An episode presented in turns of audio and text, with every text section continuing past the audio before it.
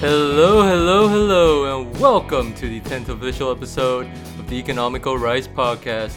I'm your host, Danny, and over here, we hope to serve you the grains of capitalism. Today, we're going to be talking about the video gaming industry and the intricacies that drive its economy.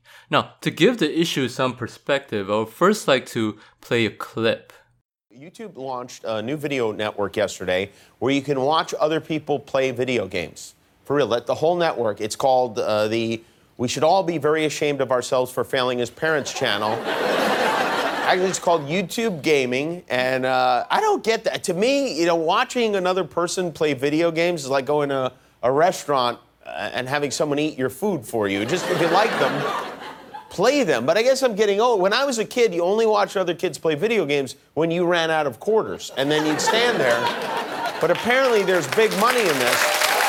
And one of the top video game players is a guy named PewDiePie. He reportedly makes $4 million a year doing this, which is funny because that is precisely how much you would have to pay me to sit through one of those videos of somebody.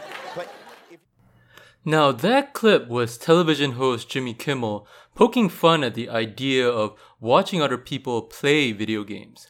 While this idea might be alien and somewhat amusing to those unfamiliar with the industry, it is still worth pointing out a couple of things from it. Firstly, when he talks about how the YouTuber PewDiePie made $4 million from uploading videos of himself playing video games, he isn't exaggerating. There are thousands upon thousands of YouTubers who currently do this to varying degrees of success. Some who try and fail, some who make enough to live on, and others who are enormously successful from it. What is even more incredible is the rise of a parallel phenomenon, that of streaming video games, where audiences tune in to watch people play games live. With sustained audience interest in this space, there are now a bundle of platforms where streamers can actively do this, from Twitch and YouTube gaming that is more pronounced in Western markets to Huya and Douyu, which is more pronounced in Eastern markets or rather in China in general. Secondly, it is worth pointing out how Kimmel is only criticizing the low hanging fruit here. For while streaming has become a lucrative venture for many individuals, it is arguably still overshadowed by the rise of the larger phenomenon, that of esports. So, what exactly is esports? Well, to put it simply, esports is the industry built around competitive gaming. Therefore, much like traditional competitive sports such as football or basketball, there are live broadcasts, color commentators, spectators, and millions in prize money to be distributed. To give some credence to the size of the esports market, the market research firm Newzoo has estimated in their 2017 Global Esports Market Report that the industry will generate approximately 696 million in 2017, where brands will contribute 517 million. Also, global esports viewership is estimated to reach 385 million unique viewers in 2017, made up of 191 million uh, of viewers categorized as enthusiasts or consumers who watch esports more than once a month and or participate in esports leagues and a further 194 million occasional viewers, or those categorized as consumers who watch esports less than once a month. To brands, therefore, esports and streamers present an avenue to reach a target demographic of male millennials in the ages of you know 21 to 35, where Newzoo's report points out makes up 50% of the esports audience in the US. This is perhaps the more natural step for gaming or hardware related brands such as Intel or SteelSeries to make, but it has not prevented other brands such as Coca Cola, Samsung, or MasterCard to invest advertising dollars as well. However, this is not to say that esports is without its flaws. After all, the industry is still very much in its early days, very much like the, you know, the quote, the Wild West. In this sense, there are still many structural problems that persist. For instance, player representation by agents or lawyers is still very low, meaning that players can often find themselves on the short end of player contract deals or sponsorship deals with no way to recover damages. Elsewhere, the practicing esports lawyer Bryce Blum wrote in an article about the governing environment in the game League of Legends, where it is owned and operated by the company Riot. This centralized management system also means that Riot takes all disputes into their own hands, or as Blum describes, quote, Riot acts as judge, jury, and executioner. They write, interpret, and enforce rules with no third party input, transparency, or the opportunity to appeal. End quote. This has led to a situation whereby one of Blum's clients, Team Renegades, was banned from one of the game's main leagues on allegations of player mistreatment. While this action might be acceptable if the evidence warrants it, so far Riot has refused to reveal what evidence they based their decision on, as well as refused to allow any chance of appeal. As Blum points out, quote, the dispute resolution mechanisms and the punishment procedures in place are not something you would want for any government, court of law, or administrative panel. They lack the basic indicia of fairness that you would want to see doling out punishments or resolving disputes. Structural problems such as these, therefore, are problematic in that they deter further investment and soils the industry's credibility and legitimacy. This thus opens up some curiosity on the issue. What factors have contributed to esports' rise? What about esports makes it appealing to millions of viewers worldwide? And will the industry be able to overcome its structural problems? And what will an acceptable standard in the industry look like? With me today to talk about these issues is my fourth ever guest on the show and dear friend of mine, Zanshur Husrev. Now, Zanshur has plenty of insight to offer in the esports industry, considering his stints as an editor, broadcaster, and writer, as well as his involvement within different gaming communities. Furthermore, Zanshur is also on the verge of completing a master's degree in law and can thereby touch on the structural inadequacies of the industry and what may be done to improve it.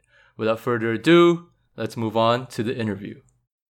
All right, welcome Zanshur to the Economical Rice podcast. Hi, thanks. Thanks for having me. I understand. I understand that you had a very very busy week completing your thesis and everything. So really really appreciate the time you did. yeah, being able to take. It's a hectic week, but I'm done. So yeah, let's do this podcast. Yep. All right. So to get things started, uh, first question I want to ask here most video game players, right, they rarely venture into sort of like either playing or watching the game or even, mm. you know, participating in some online forums like Reddit or something. Mm. Yet you have taken one step further and gone to other roles in within esports or gaming such as editing, writing and even, you know, broadcasting or, or being like the shoutcaster for different tournaments and stuff. Yeah. So when was the moment that you decided that you wanted to get more involved within the industry? I think the moment for me um, was twofold. Um, firstly for me i didn't pick up gaming at a young age. My parents were very against this idea of gaming. Mm. so i only got introduced into gaming properly when i was like 19 when i had the liberty to tell them i wanted to play video games. You're kidding. Yeah i'm not kidding. Like they would lock away the game boys. They would not let us play the computer plus 8 p.m so i never played mm. any of these games. So when i could mm. i started playing. And one of the games that really got me into this and started this whole thing was hearthstone. And how it happened actually was hearthstone is a card game. It's an online card game. It's supposed to be free to play. And i was free to play for six months and one night I came home ridiculously smashed, and I spent three hundred dollars USD on this game. And I opened packs and everything. And I had no recollection of this. I woken up the next morning and then realized I had spent this much money, and I went, "Oh shit!" And I was like, "What am I gonna do?" And I, you know, I didn't tell my parents about it, but they always were saying, "Well, make some money from the game. You like this game so much, do something about it." So I got better at the game. I learned how to play the game. Eventually, I started writing for free yeah. Uh, for a Singaporean-based website and team, uh, started editing articles for them. Yeah. And I really liked the response, and I was interviewing players from Malaysia, from Indonesia, from Thailand, yeah. and I really liked the community. And I people began to engage me more and like ask me if I was interested in doing stuff. So I never said no. Hmm. Whenever someone wanted me to broadcast or do an event, I would always say, yeah, sure, why not? And ever since then, everyone I've worked with in this community has been engaging, has been friendly, has been so warm. And it was at this moment I probably realized that this is what I really want to do. I want to do esports as mm. long as I can, as much as I can, and not only in a part time capacity. So that's when I decided to make the push. So you wouldn't really say that, you know, you're doing it a hobby as well. You, you, you're sort of like, put in this position whereby oh I think I spent too much money and I need to make something out of it. It was I think it was a mixture of both. It was I was doing it, I liked it, but I saw no need to push myself into it. But when I spent that money, I was and I, I am not a rich person. I did not have yeah. a spare three hundred dollars. That, that was all the money I had in the world, yeah. and it was gone. And I was like well, if I can make something back from it, then I thought that would be it. But the more I worked in esports, the more I did part time things, the more I realized I actually loved it. Mm. I loved every moment of it. When I was not like doing schoolwork or coursework, I would actually revel in the idea that I was mm. doing this. You know, I, I enjoyed every moment, and that was yeah. very rare. I don't think, I think a lot of people can go their entire lives looking for something that they take such pleasure in. So I think I was uh, lucky enough, a drunk mistake, but Yeah. lucky enough to find it. yeah, so Right. So, you know, there, there, there's some people they're really, really into games, right? And they want to take it, they want to get involved in the, the gaming industry, esports. They do stuff like maybe they get into game design or programming, you know, game development. Know, why did you go into sort of writing and editing these kind of roles rather than uh, maybe, maybe getting more involved with the, creating the game itself? Okay, so why I think there's a kind of clear dichotomy is even more present in the esports uh, industry. It's like there are two types of people within Yeah. the esports industry. Yeah. There are people who are able to actually make the games and people who actually enjoy the games. Mm. Now, I'm not saying the people who make the games are not able to enjoy them, Yeah. but I'm saying that they have the ability, and it's not an easy thing. It's not game programming is not something that you do because you're you're independent or you're because you know you're quirky or you're strange. You know, obviously that might be motivating factors, but that's not the only reason. They have a talent, they have the ability to do so. Mm. I always felt that I had the ability to speak and to write. You know, that's hmm. why I, I pursued English. I did literature. I eventually did law. Hmm. I always felt I had that. So I thought I had a unique skill set, and on top of the passion I had for these games and this love, and also because I was denied from playing them so young. When I started playing them, I went overboard. I was everything. I wanted to play everything, and I wanted to go back and try. This game was good when I was young. Okay, let's play that. Let's try that. You know, so I felt that I I don't think I had the skill set or the ability or the tenacity to suddenly go and tell Yeah. myself I'm going to relearn programming and coding and try to become a game designer itself. Yeah. But um, I think I had the ability to try to show people that this is what gaming was. It wasn't what we thought it was. It wasn't what my parents feared it was. You know, Yeah. it wasn't um, horrible, misbehaved underage kids running Yeah, away yeah, to play video games. You know, so I like that. I like being the. I wouldn't say I'm being a voice, but I like presenting the other side because people Mm. always have this false conception of what gaming is. So I, I like that, and I think I had the ability to bring that aclo- uh, across. Sorry, to a, to a wide, uh, uh, wider, vast audience, and that's why I decided in this particular area of writing and speaking and casting. I see. Yeah, that, that, that sort of plays into my, my next question here, which is that, you know, how has working within esports sort of affected your experience as a consumer, as a person playing games or watching games? I think it's affected in some ways because when obviously when you're on the consumer side, when you're on the consumer side of anything, you Yeah. don't really see the industries of scales. You don't see what's happening behind the scenes. Yeah. Like all of us go to McDonald's, all Yeah. of us buy food. Yeah. You know, but all of us don't really realize how the franchises are managed, how the you know the story is. And for those who want to do anything entrepreneurial, there's a great movie called The Founder, which features the how Ray Kroc made McDonald's into what it was. So Mm, It's a recent movie. yeah, it's a recent movie. Yeah, and it's very well done actually. Mm. Um, so when you work on the side of esports, you begin to see a lot of things. You begin to realize that the gaming industry is it's not hard to penetrate, Yeah. but it's a relatively uncertain market. I mean, Yeah. on one side you have the multi-billion dollar games, you have indie game developers, you have upcoming titles, you know, and people right now are beginning to realize, you know, there is a potential here. The game developments, game sales have, you know, increase by huge margins from when they mm. first come out. Now they're billion dollar industries. A single game title for one developer can be worth a billion dollars, you know. Mm. So when you go in from the working perspective and you see it from the inside out, you begin to realize that there are a lot of things that are not actually the way it should be. Mm-hmm. There are not enough um, kind of ways to interact with the consumers and you don't blame them because some of the gaming companies when they started i don't think majority of them ever could realize how big gaming would be. Yeah. you know? So that is that kind of gap and there's certain things. So i actually with my friends right now we're thinking of writing a, a white paper report on how the fringe industry uh, alongside the gaming industry has not fully developed it's not matured yet. You know it's not like the east you know it's not like the proper sports industries you know that have been fully developed and there are people who some might call vultures people who some say have developed the industry. They're not there yet. So the esports industry is very different from the inside because you begin to realize that people are trying to do it. People are trying to get it across and you know it's still mm. very young. Since it's in an infantile stage. It's growing up. It's learning what it is.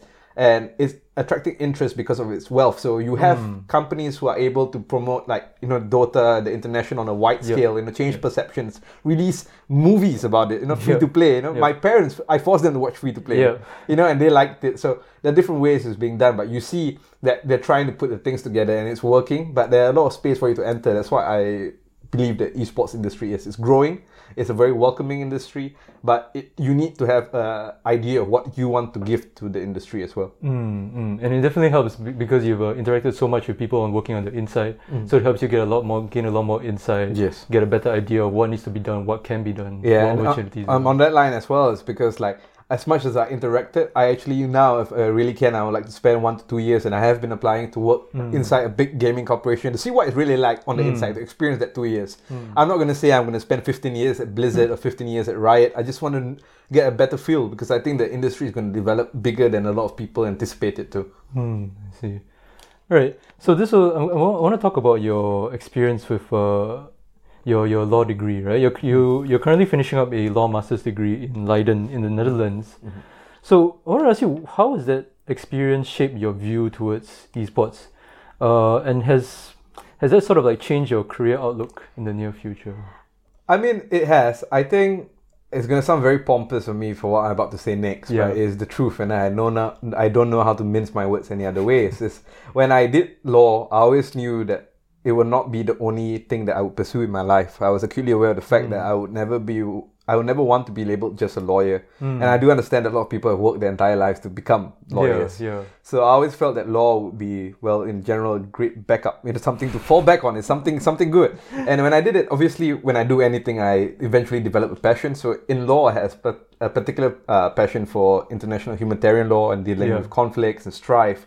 So I did my masters and I focus in that. And of course, part of me wants to go and wants to help and work, you know, and try to make a difference in the world. Mm. But the more you do it, sometimes the more enclosed you feel, and begin to realize that people who are a lot smarter, a lot better than me in law, have not changed anything. You know, it's still a horrifying world we face out there. Yeah. It's horrifying truths. So I would I would be lying if I didn't say part of me is doing the esports, not run away, but to see whether I can take that time and try to fix anything else and try to do my passion before I commit myself into this thing.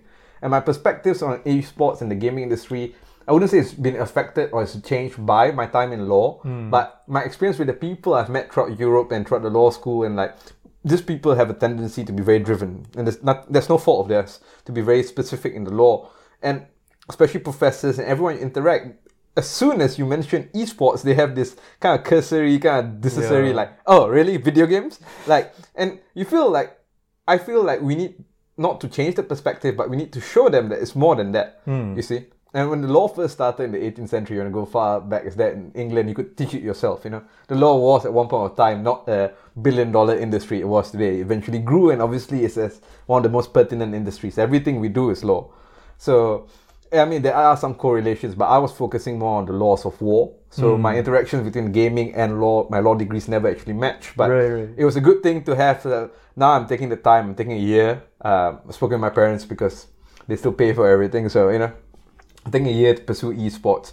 And if that doesn't work out, if this passion, this dream doesn't fuel my desire, I hope it does. But if it doesn't, then I will go back to law. But I don't think I will ever give up gaming. Hmm, I. I'll continue it as a hobby, as a passion, but I will do law then. Yeah.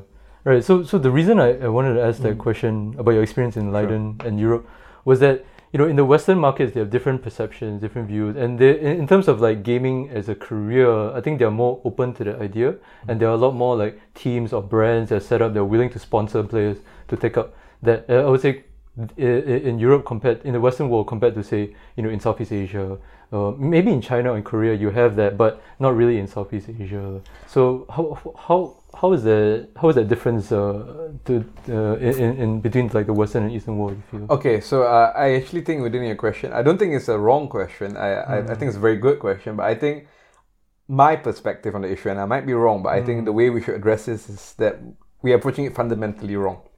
So while esports is extremely, extremely huge in Europe and America, I think obviously, I mean, people who listen to your podcast would know, and people who are just meeting me, we should know we, we are Asians, we are Singaporeans, we come from a country Yeah. that is driven to work, and it's within all the DNA of Southeast Asia and the Yeah. Asian pers- perspective. You know, sometimes it comes across as slightly, slightly um, racist kind of stereotype. Sometimes it comes across as um, a kind of nerdy stereotype. Yeah. But I think the first thing that we need to deal with is that while the, the market is huge in Europe, Europe itself is huge. You know, it accounts for majority of the world. So because of that, you're still gonna have people who have no idea what these teams are, no idea what Dota is, no idea what mm. Hearthstone is, no idea what Twitch is. You know, you don't, you can't easily meet these people. It's not like every other person you talk to is gonna know it. Mm. But the thing that they have going for them is that people are not judged based on what they do. You see, hmm. people live their lives according to their own set of beliefs. If they want to be something, they take pride in doing it, and no one judges them, no society. And obviously, the society itself is a bit easier to live in. You know, there are government benefits in certain countries, well developed countries. You're not talking about hmm. Eastern Europe and this kind of places, but Yeah. like Netherlands, there, you know, the government does help you to pursue your dreams. So it's a more welcoming culture, not only for esports. If you want to be an artist, you want to be a writer, you want to be a poet, you know, you want to be a football player, no one goes to you and says, that's impossible, stop. You know, people say go and try. In I find in Asia and Southeast Asia it's slightly different. In Asia, there's always that perception that we need to do more. You know, standards of living are increasing. We're in a, unfortunately, we're in a younger part of the world that is developing. That's Yeah. you know it, it forced to do manufacturing, all the skill-based jobs. Yeah. And uh, the, you know the basis of who you are, what you are, is also determined by what you do. yeah. So I think that weighs in pers- perspectives as well. and It's changing. And then to the final part of the question, I believe you said China. I think I mean I can't really say. I've interacted with Chinese players before, and I've obviously followed the Chinese scene as well. I think China has a different perspective. Firstly, it's, it's not as Asian and it's not as Western, but it seems to be this kind of thing. If you watch the documentaries, any of the sport esports teams in China, hmm. it seems to be more driven to prove that they are the best. Hmm. You see, so the esports industry is fueled there by the sheer amount of people who play the games, hmm. and also by the desire to show the world China is number one.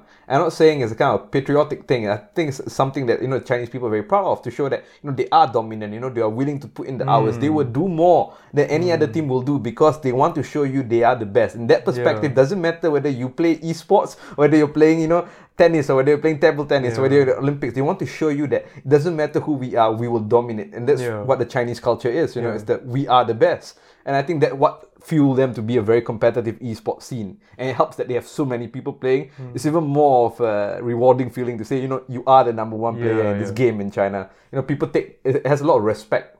So I think it's a three very different kind of perspectives of what esports is like. So I think eventually we're gonna move forward. Eventually we're gonna come to a place where people are gonna realize that it's a viable career. Hmm. But just like any other career, you're obviously gonna have people who do amazingly well, and you're gonna have people that you're never gonna hear of. Hmm. I think that's a given between a human condition and what it's doing. It's irrelevant whether it's esports, whether it's law. Yeah. So I think that's my answer to that particular question. Yeah, yeah, that's a that's a that's a fascinating answer because you, you mentioned a lot about maybe you know the infrastructure, how the government you know helps out different industries, their attitudes toward towards the different interests and stuff like that, and perhaps maybe you know so so some of the cultural factors as well. You're talking about how, how how people in China they want to do it for because they want to be the best because the competition is so fierce, in that instance. So so yeah, that's that's really good. All right, so let's move on to the next uh, next topic here. I want to talk about streaming, right? This is where I want to ask you. So in so in the introduction, I played this uh, Jimmy Kimmel clip. So it's a very very famous clip where he's like criticizing people who watch streamers, watch people play video games, and and you know their audience and stuff like that. So what is your own opinion on this matter? I mean, my own opinion. I mean, okay, it's gonna sound very, very conspiracy theory right now. Yeah. But I always believe in seeing from the other perspective. So Okay. there's two ways to view Jimmy Kimmel's uh, comments. Either it's his own personal opinion, Hmm. or it's very simply clickbait. Okay. If you say something is not good, the people who believe it's good, they're gonna click on it and gonna watch it. Yeah. I'm I am pretty sure you watched it because you saw the title and you found it related to us as obviously someone important saying it. Yeah. Jimmy Kimmel might not necessarily have any opinion on the esports industry, but you have to remember that when he does a show, he has an entire team behind him. And how they want to advertise and market is not always going to be good. You know, people put out bad stuff, so people click on it. You know, people put out this kind of thing. So I'm not saying maybe Jimmy Kimmel that is his full opinion on it. I hope it's not mm-hmm. because I think it's a bit wrong to look at it that way. Mm-hmm. But just like with any other industry, like if you look at it, there will always be people going, "That's nonsense. Why? Why is anyone doing it?" You know, you have it from performance art to people who do, you know, like Banksy, you know, Damien Hirst. People go like, "Anyone can do it." To which his answer is always, "But I did it first. You know, so I think Jimmy Kimmel's opinions on it. It's one person's. Uh, he does have a huge platform. You know, he is well known. But I'm not saying that it might be his pure entitlement. It might be Right, more. right. It might be something to just sell views. So Right, right. uh, I- but if you're talking about the context of what he's saying, not opposed to why he's saying it, think the context, I think again, it comes back to this perspective. Gaming has always been frowned upon. You know, it's been frowned upon because of the stereotypes and the culture behind it. And streaming itself is a very different beast from gaming. it's not only video games and it's developing now. People begin to realize that you can stream multiple things. You don't have to play video games. You can play in real life. People are doing paintings, people are doing cosplays, people are doing how to do a website. You know, Mm. it's it's a way for you to interact with a large group of people and to monetize it. You know, Mm. and it's, it has that live kind of feature that YouTube is missing, and YouTube recently developed with YouTube Live. Yes. But Twitch itself, if you're talking about streaming, you obviously go to Twitch, but Twitch is not the only streaming website. There are a host of streaming websites. If you want to go even as far, webcam, you know, the kind of webcam models and all the kind of dodgy Yeah. websites, that's streaming as well. You Yeah. see, streaming is not just video games. Streaming is what someone is doing. Yeah. Video games just happen to fit very nicely because, well, if I'm going to sit in front of a computer for 10 hours and talk about something, why not play a game at the same time, you Yeah. see? So yeah, so I I don't think that Jimmy Kimmel's opinions are that important. Firstly, because what I said it might be from just some PR Right, right. idea, and secondly, even if whatever Jimmy Kimmel thinks that video game streaming is like and viewing, people always had wrong perceptions. You know, people can't predict how market trends happen. People can't predict that oh this thing's gonna be huge. You know, Yeah, yeah. no one can say. You know, Yeah. you know some things come out and you go people go what the hell was that? And then twenty years later it's a cult following. you know, people are like oh so that's a thing now. you know, like Napoleon Dynamite when it came out or Like like fidget spinners. fidget spinners, you know, no one, no one can see this kind of things. You know, it's the eventuality of human invention and discovery that something for some unknown absurd reason like takes uh, takes hold of the human attention and just drives it. Yeah. I think streaming is a good facet for video games, but it shouldn't be looked as as the same thing. You know, Mm. streaming is a way that video games have been bolstered because it seems to be the own way to do something, to watch a game to a stream and stuff like that. But Mm. thing is, video games, the offline titles who are being played, although they can be played on streams as well, they're doing just as well without the stream sales. You know, they're still performing as million and billion dollar sale titles. Mm. So his comments, I think, I, I would take it with a pinch of salt. In all honesty, yeah. See. All right, so we're talking about streaming, and we're, we're, talking about people, you know, who have been, who've been. The reason why Kimmel, of course, Kimmel to talk about this was, uh, he was he was trying to highlight the fact that PewDiePie was like making four million dollars, right? And I think, uh, personally, I think it's kind of fascinating that we have advanced to such an age, right, in our economy where people can actually make a living doing of this. Hundreds and hundreds, hundreds and hundreds of people worldwide are streaming to make a living and stuff like that, right? So then, of course, in any case, uh, where people can actually make a living in an economy, you have to ask about what value they're actually bringing to society that people are actually willing to spend their time watching them or pe- pay money to so that they can live on, right? So, other than providing an insight into maybe gameplay mechanics or stuff like that, you know, what value do you think streamers give as viewers, or maybe uh, other other other people such as brands or, or, or people sponsors who who, who are associated with them? Okay, I think so. Yeah. The first thing that people who are listening to this, who might listen to this, uh, have to understand that streaming is not TV.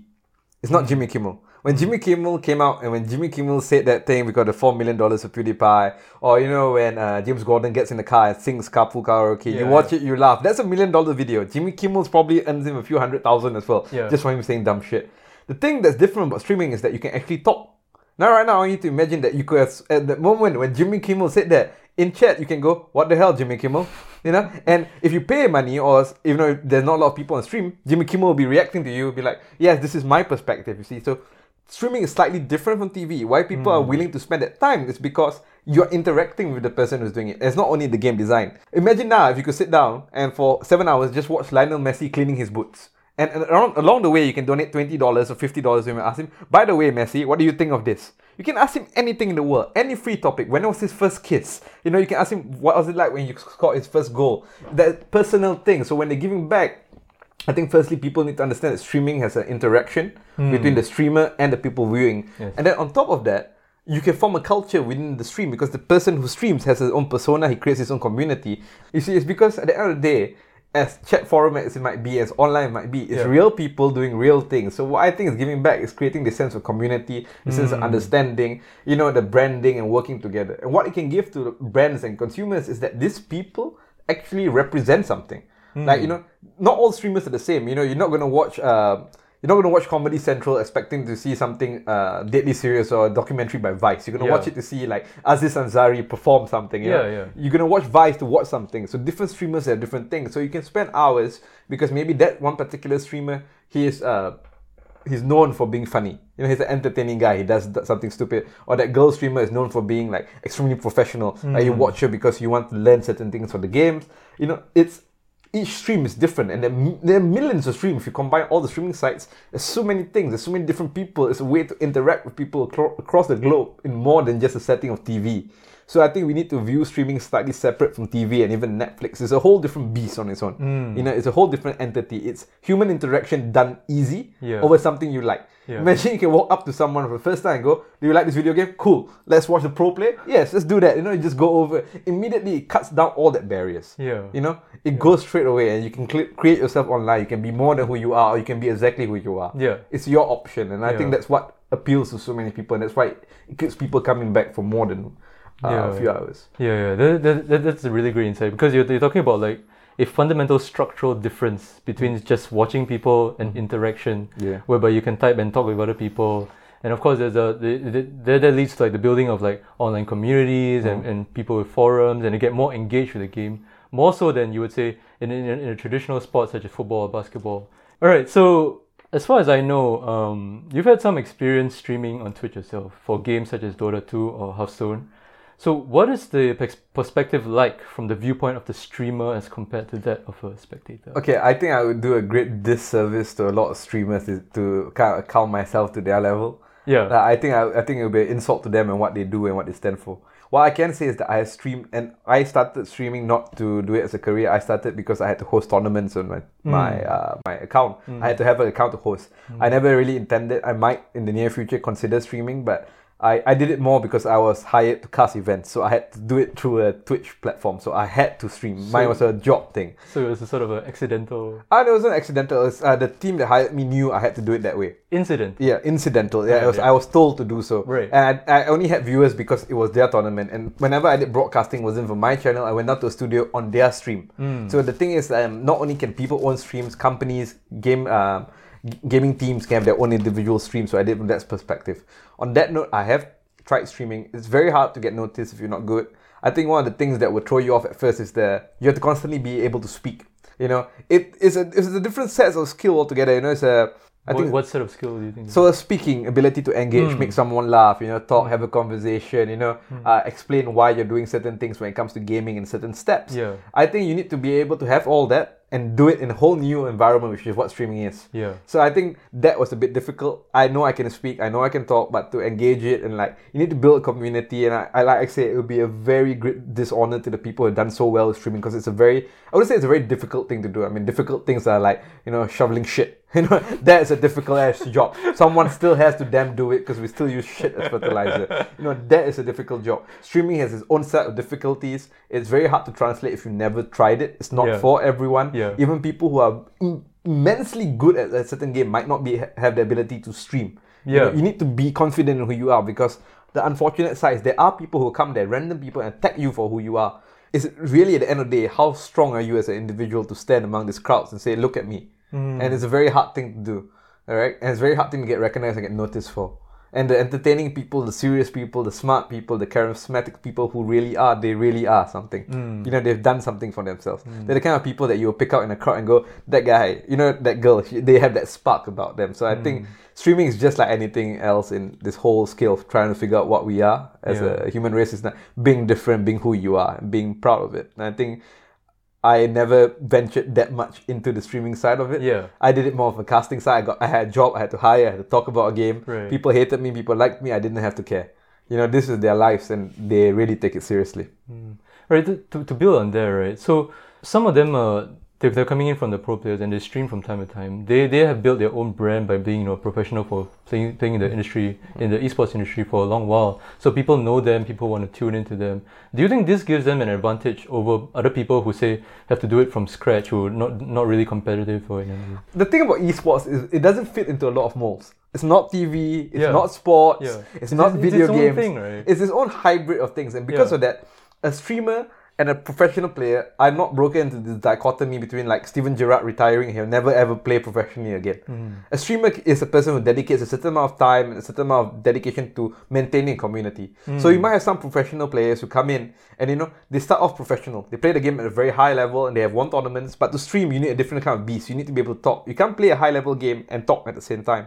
So some professional players might take the leap over and become streamers and try to build that community. Some streamers might get so good at the game because they played so much, they jump to the professional side. But of course, for people who have no name at all, who have nothing coming up for them, it's very hard for them to break into the industry. I mean, it does help if you're a good looking guy or girl, it does help if you're entertaining, regardless of your sex, you know, gender. Who you are as a person really matters. Hmm. How you want to interact, how you want to present yourself. Yes, it is hard to get noticed, but it's the same with anything. It's not hmm. just streaming. Yeah. It's hard to get noticed in the world. But go at it if you believe you can.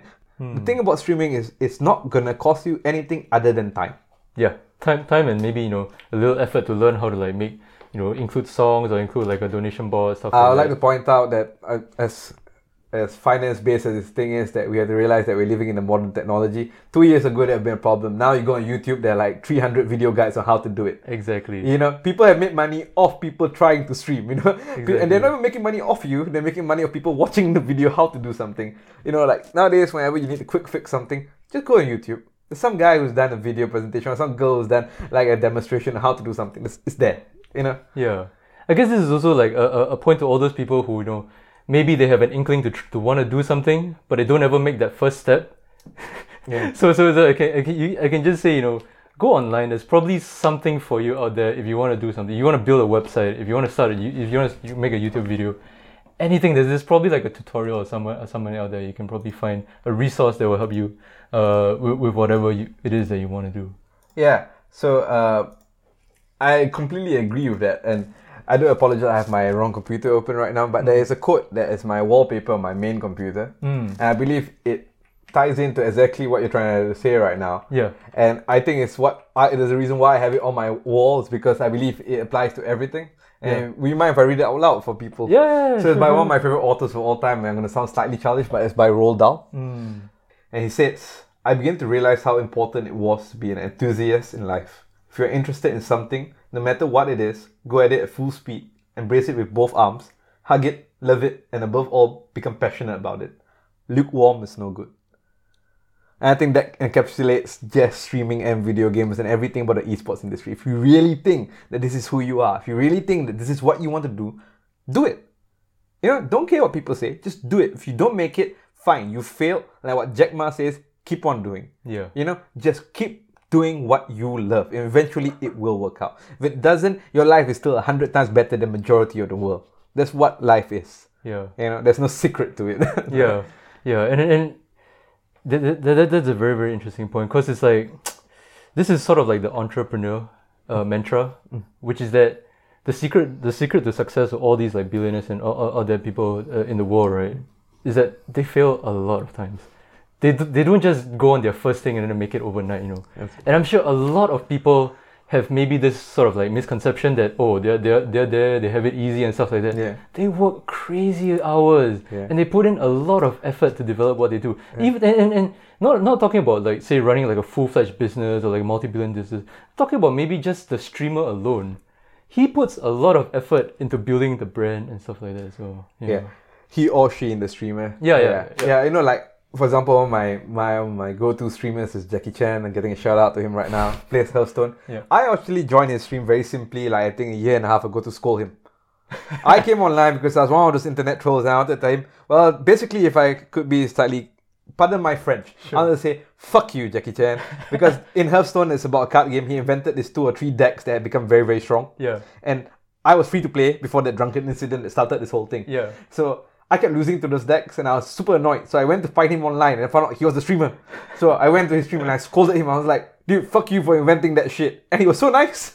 So I started watching him. At that time, he was I think he only had 50 to 70 viewers. Yeah. And over the last two years, he's proven himself over and over again as a fun person, as an entertaining streamer. And sometimes he has pushed competitively as well. So now he streams between 700 to 1,000, 180, you know, 1,000, eh, 1,000. I think the highest he's gone is like four, five thousand people watching him as well. Hmm. But the amount of effort he's put in to, you know, and he's maintained that kind of decorum and who he is from the very start. You know, is you're not gonna, no one's gonna go on stream and gonna make it first day. You know, Yeah. unless you're maybe Mia Khalifa, but everyone knew who she was. Yeah. You know? and she had a name to her. You know, but if you're gonna go there the first time, you're obviously gonna fail. You're gonna have like no viewers. You're gonna have one viewer. You're gonna read guide after guide. You're gonna read article after article. But if you believe in it, you keep trying it. It's gonna pay off.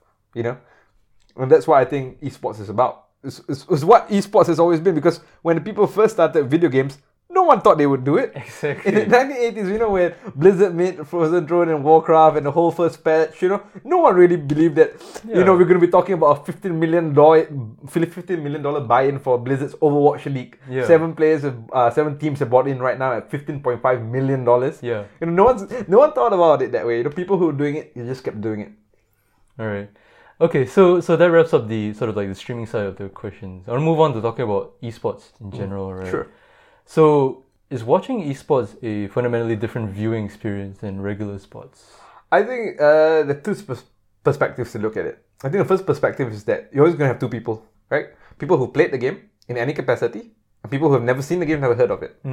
So I think for people who've like played tennis, people who've played football, when you see Federer, when you see uh, Ronaldo, when you see Suarez, when you see Yeah. these people doing the thing, you know how difficult it is. Yeah. You understand fundamentally. You're, you're like, if you ever kick the football or try to hit a tennis ball, and you see what these players do, and you go, holy crap! When you see uh, you know, Serena or Venus Williams hit that ball with that much strength, and tenacity, you're like, wow.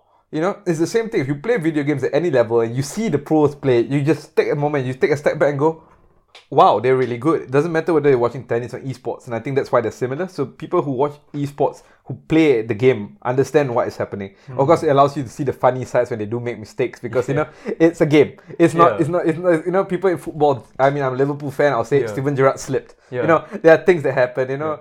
Uh, Roy Keane gets got sent off mul- multiple times Yeah, where he could yeah. have won games. You know, there are going to be mistakes and you can laugh at it because you play. And just like traditional sports, esports have the group of people who go there and go, what the hell's going on?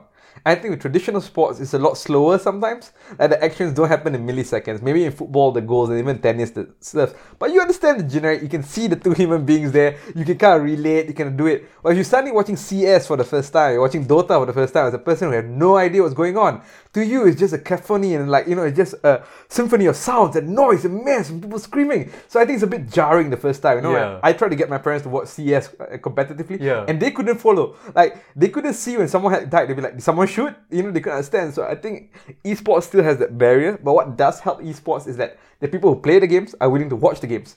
Because the people play after a while, you realize, well, shit, I'm not very good at this game. Uh, let's see how the pros are doing it. you know, you know, you never, you never play tennis and go, I wonder how Federer hit that shot. You know, because Federer's shots are going to be different from yours. But at a certain map, at a certain level, against a certain deck, against a certain character, the pro player has done it, and they can tell you what they're doing because the game itself is limited to the amount number of iterations it can play. So as vast as some games might have it, the pro player would probably have been in your position. So there's a lot more to learn. Yeah. So I think that with traditional sports, it's a lot easier for me to go to, for example, American football game and understand, right? But if I go to like an esports CS game and I go and I try to watch and follow, I won't really be able to get it. The one difference I will say though is that the esports community is always more helpful. People hmm. who go to these events, don't be afraid to ask. People will explain to you. People like the idea that you don't know, and people are not going to laugh at you and be necessary that you don't know what the, this thing is. You know, they're going to say, mm. "Oh, this is what's going on. He's winning. He's at an advantage." And I'll say the same reaction, the same kind of crowd atmosphere when amazing things happen. If you watch the TI3 finals, if you watch, you know, Fnatic against Navi in CS, that kind of things. The moments where, you know, where it's on the line, it doesn't matter whether you're watching esports or whether you're watching sports. You can feel that tension in the room, that palpable kind Yeah. of atmosphere that you want to grab, you know, Yeah. fist pump in the air and scream. You know, that's there with esports as well. So I don't think it's fundamentally different. Yeah. I think it's a lot harder to get a lot of people to watch it because they never played it, and it's harder for them to kind of have some kind of uh, kind of connection, you know, with that as well. Yeah. So I think it takes uh, a bit more to get people into watching esports, but once they do, they'll find it just as addictive. Yeah, yeah. It's sort of like a double-edged sword if you kind of look at it. You you you're talking about this is like the, the the fundamental difference between like esports and traditional sports is that there is a ton more detail that goes into it, which is sort of like a stumbling block for viewers because compared to like watching football or tennis where it's just like hitting a ball or 22 players chasing a ball, right? Now you have to think about different characters having different abilities, how what how they can affect the game on a micro level, how can how can they can affect the game on a macro level, which is difficult to get into, but once you get into it, there's so much depth you can talk about. You know, like like like think about this, right? In in esports comment- commentators, they have a full time analyst and one who is doing the shoutcasting. In football, you have these two, but they don't really go into the technical side that much. You know, they don't say, "Oh, Cristiano Ronaldo has to hit this from like 30 degrees in order to get the perfect knuckleball or something like that." You know? They'll be like, "It's the perfect summer's day today." yeah, Ronaldo just had a child two days ago, Yeah. and there he is What a beautiful man. Yeah, but but at the same time, where, where where theoretically some might say, you know, this level of detail might be might take away some of the human aspect of the sport side of it. That's not really true. You still have tensions, you still have drama, you still have all these narratives within the esports community as well, which is I would say comparable to to, to traditional sports. And, and, and you look at maybe places like Korea where esports is huge. And these are these are the, the, the, the pro players like celebrities there, you know. It, it's taken like a life of its own, basically. Yeah. Yeah. I think uh, how we're viewing it, the problems that we see, they're of course inherent because of what we are. But eventually, tensions will roll over on the simple basis that we change as a human perspective. And I'm saying that it's going to take over sports. I'm not saying it's going to match sports. I'm saying that our kids are going to grow up have a very different perspective on things that we have, and it's just the way the world works. It's worked for, like that for the last, well, since as long as we can remember. You know, perspectives of certain things change.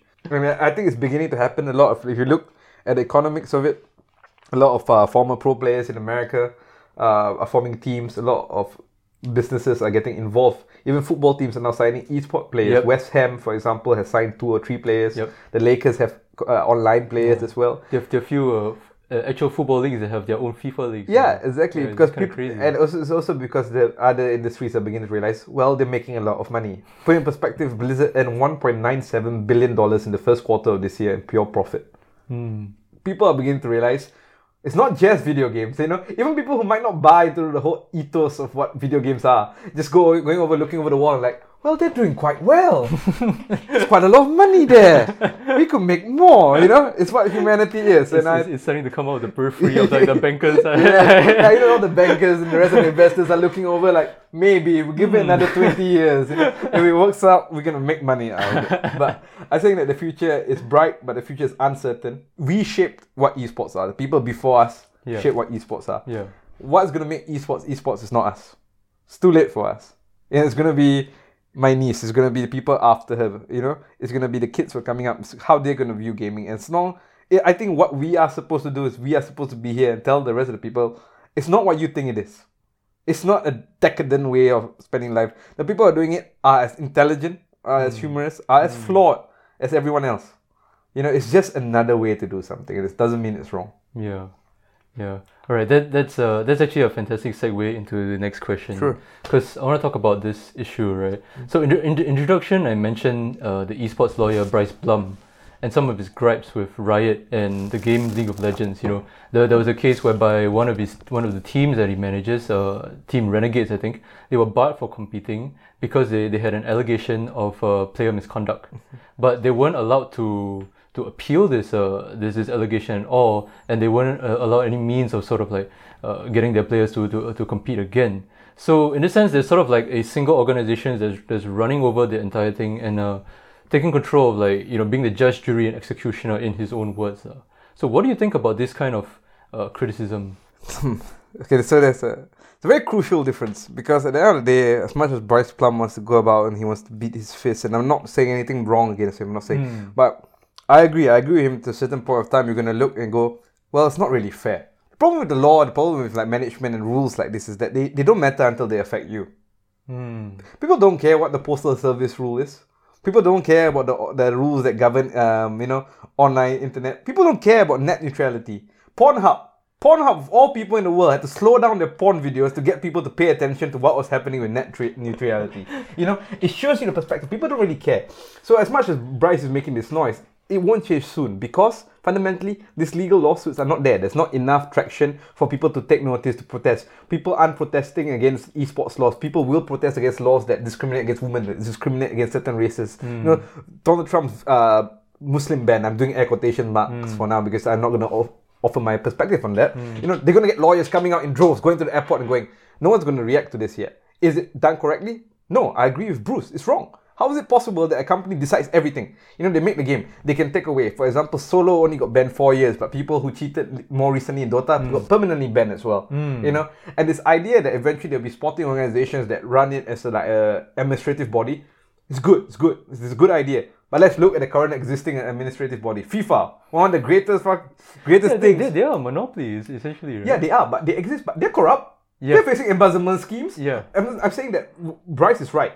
It shouldn't be done this way. There should be proper channels for us to go and go, you can't say this, you might have made the game, but people are playing it. Problem is the laws there are not developed. The only way we seem to know to do these things are through sporting organizations. The FA, for example, the Football Association, until today still has issues about the whole idea that you can't speak out against a referee. Hmm. You know, a manager can't go out and go, he made the wrong call, even when the referee made the wrong call. There was that famous Arsenal game, I can't remember the name of the referee, but he sent off, he red carded the wrong player. Yeah? And well, you know, there was no statement that was ever given, there was no excuse, there was no remiss, and Arsene Wenger at the end of the game still couldn't go out and go, that referee was bad. Because FA would have fined him. You know, I'm not saying that Bryce is wrong, but I'm saying that there is no, seemingly, there is no answer to it. You know, it's going to be that way for now because no one cares enough to change the industry. And when it does, we'll do it the only way we know how, which will be to form an administrative body. But then, based on current trajectories and uh, what has happened, it's like it's not they're not really going to work well. So I'm saying that good, eventually we will develop this administrative body of how we want to progress and how we want to deal with player mismanagement player abuse or you know uh, paying fines. And uh, hopefully we don't take the route of FIFA. We don't take the route of this like FA. And like China, for example, has a mandatory kind of uh, organization. They've been accused of fining players for uh, unscrupulous reasons. ISSI got fined eighty thousand dollars for not wearing a jacket to an event, when in the same organization they had not paid him two hundred fifty thousand for his previous Yeah, winnings. yeah. And right now, I think three months ago, there's a report that came out that the current number one organization in China is uh, going under because the people that are funding it are pulling out, and there's a whole political and background to it that is very hard to discuss in this podcast. Yeah. But I agree. Should the teams be managing it the way they are? No. Should there be an administrative body? Possibly. Will it work? I still say no. I still say until enough people get affected by it. At the end of the day, you're not gonna you're gonna read about it because Messi evaded taxes, but you're not gonna care about it. Hmm. You're not gonna want to change the law, see find out whether the tax management is done the correct way. Hmm. The same thing right now. You're not gonna go to the gaming. You're not gonna go to riot and say no, you shouldn't do that. That's not fair. You know the rule of law. The rule of law was fought for in England in the 13th to 15th century with over hours. People died for the Magna Carta. You know, people died for law to become the things. Yeah. I think esports law will borrow off the facets of administrative law. It will borrow off the facets of contract law. It will borrow all these things. But until it matters enough for people to step in and go, you shouldn't be doing this, it will continue the way it is. Whether I think it's right, it's a whole different question. Yeah. So one of the reasons, of course, why why issues like this persist in the esports industry because as of now, it's still considered sort of like a growing industry, right? It's not really at its peak, nor is it like sort of in the late stages. It's still in the early stages. Some would even say call it like the wild west in the moment whereby uh, there's a lot of money to be made, a lot of gold to be to be had, but then at the same time, there's a lot of like funny things that are going on in the background. So talking about the legal aspect, right? What do you think is like the sort of like the ideal standard that you want the esports industry to be? I think we would need, if you want to ask, well, that's a relatively difficult question. Hmm. I think also fundamentally, so it's because law, the law itself is, I wouldn't say, the easiest I could say would be it's slow to react. Hmm. If you want to look at something slow to react, you look, can look at the arguments they're still having today about the Second Amendment in America, hmm. the right to bear arms. See, question then was what arms? Did you know? Did they intend for them to bear assault rifles with certain cartridge? Yeah. You know, some people argue it doesn't matter what arms it was. It was the idea. It wasn't the Yeah. type of arms. You know, Yeah. we still have this like this dichotomy, this kind of disjunctive between what is and what not over the Second Amendment. You know, it's been there since 1875 or something like that. and Yeah. People are still fighting over it. You know, that kind of thing. So when I say the problem with uh, law, when it comes to this, is gonna be if we- we're seeing it now. My, my roommate actually did an advanced masters in digital law. He perhaps would be the better person for you to ask about this kind of things. And hmm. I did, like I say, more the laws of war. Yeah. But one thing I can say is that a lot of the laws that exist today for harassment, protection, copyright, they were not made to do with video games.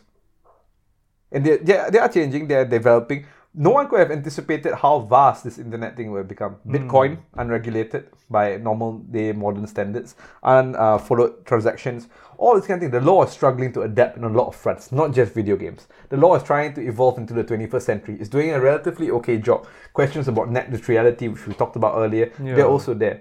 So if you're asking me how I think law should develop, I don't think I have an answer because the law itself is fundamentally unsure. It was not built to deal with these things. We need new ideas, new inspirations. I would say perhaps not an administrative body, but a group of people who are motivated enough, who are inclined enough to come up together and come together from a world perspective and say, you know, this should be how you should do it. This is how you should do something. But at the end of the day, what's going to happen is they're probably going to end up like a worse version of the Red Cross. Now, the Red hmm. Cross has some kind of political power, hmm. but until today, nations don't have to listen to it. They don't have to go, yes, there is law. You know, if the Red Cross says something is horrible, you can't do it in war, people agree, but they don't have to be bound by it. Hmm. Same thing, even if this administrative body comes out, even the suggestion I have of people to come together, the game industries have no obligation at all to listen to it. You see, there is no one that can force them to. At the end of the day, it's their game. And there is a fundamental kind of flaw, and I don't think I'm smart enough as a lawyer or st- well versed in the digital side of the law to give you an answer to that question. But I can say that the law is developing, but it develops at a way slower pace than how online develops. There's so many different issues that you need to solve. Can a streamer? Does this, who owns the content of a stream? Yeah. Does the video game company do it because he's playing the video game? Does the streamer own it? Does the platform own it? Can we copy a certain portion? Does he technically own a copyright to it? These are all questions that are, are not answered, and they don't have enough money for you to answer them right now. Because to go to court and figure out these questions costs a lot of money. Hmm. So I can't give the answer about how it should develop and why it should develop a certain way. I think eventually it will, but like I say, you need the impetus for it too. The laws that exist, uh, Bruce and the guy on YouTube that you're talking about, they're all lawyers who have done contract, done company, done copyright, done related laws that are applying it to the esports field. Because some across is not going to come across because they don't exist yet. So uh, I think it's a very different uh, ideology altogether. So it all depends on a lot of multifaceted uh, approaches that well I don't think a single person could possibly analyze right now. Right, so so that's uh that's the set of the, the, the questions about esports. Uh, so now move on to the last uh, section of questions, talking about esports community, which is of course a vital part of uh as, we mentioned, as we talked about earlier, the the esports or maybe streaming culture, right? So f- fundamentally, I wanted to ask you as a first question, what do you think is the role of the esports community in maybe building the game or maybe building the industry? I mean, I don't know where this interview is going, and I don't know whether you eventually do come to it. But I think with any community, irregardless, which by the way you can use in spoken word, irregardless, irregardless of what it is, there'll always be a negative side of any community. There's always a dark side. Yeah. You know, in common day society, we know them as the race, uh, the racists. Yeah. We know them as the people who kill, people who murder. You know, sometimes from different social reasons and different multifaceted reasons. Yeah. They transpose all the same to online. I say we have to address that first if we're going to talk about the community as a whole. Hmm. Every community has its own segments and pockets of things that are unfortunate. I think it perhaps it's more pervasive and online because you're hidden. If you hmm. choose to be hidden, no one can actually know who you are. You can say horrible, horrible things to people. You can be racist. There has been racist incidents with Hearthstone players like Terrence. You can hmm. be sexist. You can attack people based on their gender, which is just wrong and disgusting. This, hmm. Like you know, from a common sense, but there's no one, there's no reprehension to you. There's no one reprimanding you other than maybe a timeout or a ban on a particular channel. So I think we need to tackle all that and say there is a glut of darkness and a glut of things that we need to address within the online community as a whole. There are problems that we need to fix. Hmm. As to the outside person, I believe what the online community needs to do, and it's very hard to do as a collective whole because it's a mismatch of everyone at different time zones around the world coming together. Hmm. But I think what we need to do is to look at it and go, we are not just this. We are not just the people living in our basements and the people, you know, who are unable to speak, unable to socialize, unable to do anything else.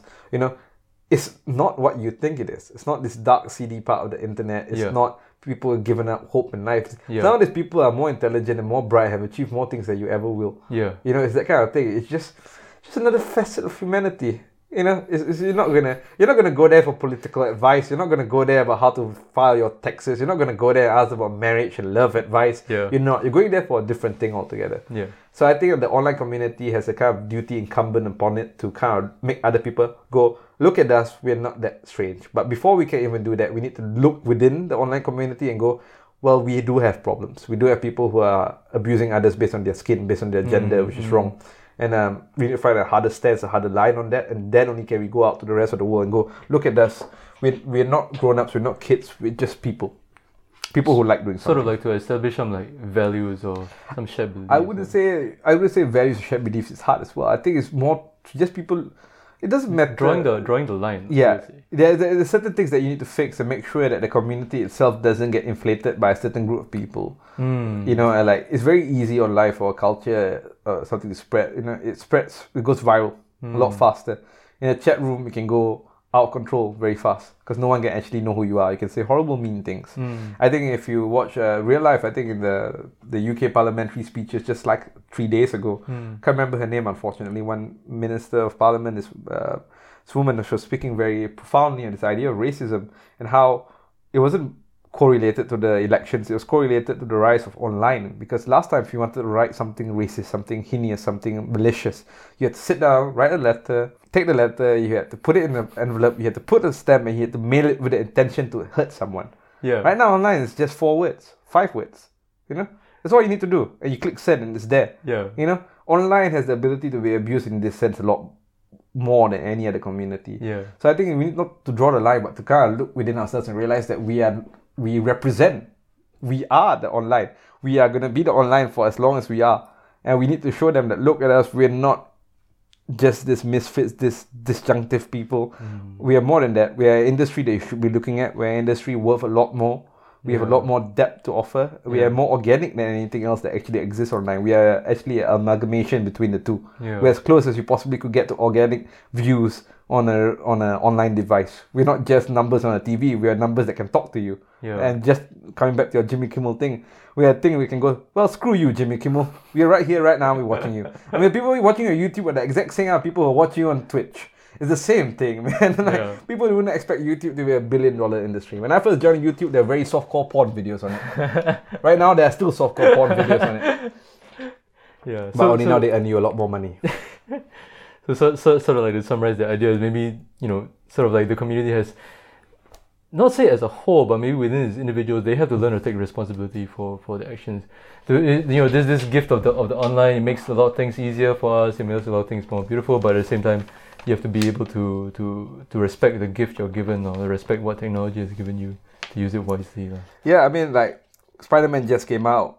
Yeah. And you can say, like, you know, be cliche and great power comes great responsibility. I haven't watched it, don't, Yeah. uh, don't even know whether he does it in the movie. Don't spoil Yeah. it for me if you have. yeah. But I would say it comes with anything, right? Yeah. But right now, the people who are online, uh, people who are online, they have the ability to reach. And but again, like I said, don't come to the online thing expecting political help. You know, it's that kind of thing when you ask like a football player or pop star, what do you think about a certain perspective, and they say horrible, dumb thing, and the world goes, oh my god, why would you say that? And you should go, well, because they're pop stars and football players. Why the hell are you asking them that questions? Don't ask them that. Don't ask them whether Donald Trump or Hillary Clinton should have won the damn elections. Don't ask them political things. They're the wrong people to do it. Yes, they have more access. You could probably merchandise them like crazy. You could sell brands through them. End of the day, remember they're still video game players. They might be intelligent, but they're not the be all and all of the young generation. Hmm. They're just scions of a particular group of people, and they will be that. But they also have to realize they do have a power. Yeah. You know, it's like a kind of question. People always ask, why is Justin Bieber, you know, why did he make it to the, the Times top 100 influential people? You want to Yeah. know why? Because if Justin Bieber at that point of time tweeted to every teenage girl and boyfriend that he had to wear a pink shirt and turn out in this particular street and he would They say hello to them, he they would turn out in hundreds of thousands. He has that kind of power. You know, whether you like his music, whether you hate his music, you can't deny that. He has Hmm. that say, and this is what streamers might eventually develop into. They do something and say something, they can command attention. And they need to be respectful of that. But the, this level right now, nobody's doing that. People are going there for entertainment and fun because the numbers attract one another. Yeah. But it's not at that levels yet, not yet. Yeah. All right. So uh, I want to talk about another facet of the community, right? sure. So in many ways, online platforms such as Reddit they enable gamers uh, to voice complaints about games and even to influence change, right? In terms of like the game mechanics and stuff like that. However, in some sense, this has also bred an environment where gamers nitpick about every single inconvenience. This is very prominent in the Dota 2 Reddit, where people they, they, they always start posts with Dear Valve, can you please do do this, this, this, and this? and expect the developers to fix all their problems. So, what is your stance on this issue? Do you think that game developers should address every single problem, or do you think that gamers should love to learn to live with the game? I think that again, it's a whole different ballgame. It's like it's always this kind of. And I'm not blaming the podcast or blaming people or saying Yeah. anything. Saying it's very hard to understand. I'm not saying I do understand it as well, but my perspective of why you can't really translate one thing into another Yeah. is because right now I'm pretty sure if you go to HBO right and you ask them how many letters do you actually receive about Game of Thrones, and they'll probably tell you any uh, anywhere between a number between hundred to maybe even ten thousand complaint letters. Right. The problem is the online gaming platform doesn't have a place to write letters to. You know, you're not gonna write letter. Just like I said earlier, you're not gonna sit down. Yeah. You're gonna go on Reddit and you're gonna post. And the thing is, any Tom, Dick, and Harry can do it. You know, doesn't matter whether you're Felicia or Felicity. You can post something dumb as shit. Yeah. You know, and people will read it because we have nothing better to do. Because that's the only forum we have. Yeah. And that's going to be there because people are there. And people like these kind of things because they're funny, they're entertaining, you can pick fun. You know, people obviously at this position. So as you have another person in another position, you start a fight and it's online. Hmm. You know? And should the game developers listen to it? Yes and no. Because it's hard for them to listen to all the voices that play the game. I think at the end of the day, the game developers, as much as they are, they are they love the game, they're financed also by how much the game makes. You know, as much as everyone loves maybe a indie game, if they're not making money, you're not paying for it. Who's gonna pay for it? You know, they should look at the sales. You should look at streams. I think two days ago, um, leaked, which is this website or something along those lines. They came out with the top top ten video game titles whose uh, audiences disappeared after the last six months. So games like you know uh, the Division came out, did well, completely fell. Then hmm. the the playtime has completely gone down. You know the multiple games. Evolve was one of them. Came out huge followership, fell. No Man's Sky again, huge kind of boom, fell. The idea is maybe they weren't paying enough attention, maybe they were paying too much attention. You had to look individually at these companies. But I think for them to pay attention to everything is wrong. But hmm. obviously Reddit is a good place to go. At the end of the day, you're gonna have some gems from Reddit, no matter what it is. You're gonna have a lot of shit. You're gonna have a lot of shit on Reddit. Because people can post whatever the fuck they want. Yeah. And people will do it. Yeah. And there are a lot, like I said, that- that even in the online community, there is toxic parts that will do stupid things. Yeah. So you're gonna see a lot of it. And sometimes they do have valid concerns, and sometimes they don't. But I think it's a good way for them to interact. And I think based on how you view traditional companies and corporations, how they interact with people, Hmm. it's almost non-existent. They have PR teams who work and tell them how you should look more human to human perspective. Right. At least there's some kind of interactions. You say Valve and you say Dota, you say IceFrog comes to the Reddit stream. You know, he goes there, he goes, well, yes, this Hmm. Right, is right, why I do it. You know, so that it's a bit more personal then. But I don't think they should be listening to everyone. I'm saying that eventually there are some gems and some truths on Reddit that will come true because honestly, if you're speaking the truth, people will listen to you. Hmm. You know, it doesn't matter. But particularly maybe in maybe in the area of let's say bugs or you know stuff that are, that are really really broken in, Yeah. within the game, you know the community can help to like raise these issues and, Yes. and, and make, make it easier for developers to sort of like quickly fix that sort of thing. Yeah. So maybe in that in that aspect, it's easier to say yes. They should go and listen Yes. to these kind of things, right? Yeah. Yeah. So I think it'd be a lot easier. Like it's a lot easier, but I say it's just like any other forum. If you could have a Game of Thrones like Reddit, I probably sure there is. probably there is. It probably is, but Yeah. like you know, they're not going to complain that much. Or the letters that, that are sent back to the Game of Thrones people are probably by the crazy people. Only thing about the online gaming world is that the crazy people also have Reddit accounts. so yeah, All right. I'm pissing off Reddit right now. Well done, Reddit. Right, so with that, uh, brings the end of today's episode. Thank you very much, Yeah. For being a guest on the show. So, do you have any shout outs or do you have like a website or social media page you want to plug? Uh, for right now, I don't think I have a very well developed uh, page. You can find me at zonshare.com. It's my website. I do blogs from time to time. I haven't posted in a. Yeah. while because I've been doing my thesis. Yeah, you can But, find your uh, resume there too. yeah. yeah, but uh, the shout outs I do want to do is I said I mentioned if you all are interested in watching some streams, I love Hearthstone. I write about Hearthstone, so I'm gonna plug some Hearthstone streams right now. Hmm. I have Jackie Chan, who I talked about earlier. You can find him. Uh, not the Chinese actor. He doesn't stream. Maybe he does in the future. You never know. There's Control the Board, plays Yeah. wild, and there's uh, Patra. She uh, captains Team New Zealand, who did well in the Hearthstone Global Games. They just Yeah. qualified top eight right now. So Jackie Chan, Control the Board, Patra, go look out for them if you're interested in Hearthstone or just seeing what streaming is about. And that, uh, thank you, Danny, for interviewing me. I just say now, these are my own perspectives. Like, you know, I might be wrong, I might be right, but it's what I think the online gaming world is like, and yeah. I want to hopefully go in it. And maybe in a year or two, if you do, you're still doing this, come back to me and see that my perspective has changed. Yeah, yeah, definitely. And and, and of course, thank, thank you for being here. And the reason why I wanted, I wanted to ask you because you know I, I, looked at I look at esports and streaming as a whole, and and I find it really amazing that it's grown to this state. People actually doing this, making a living, getting rich off this.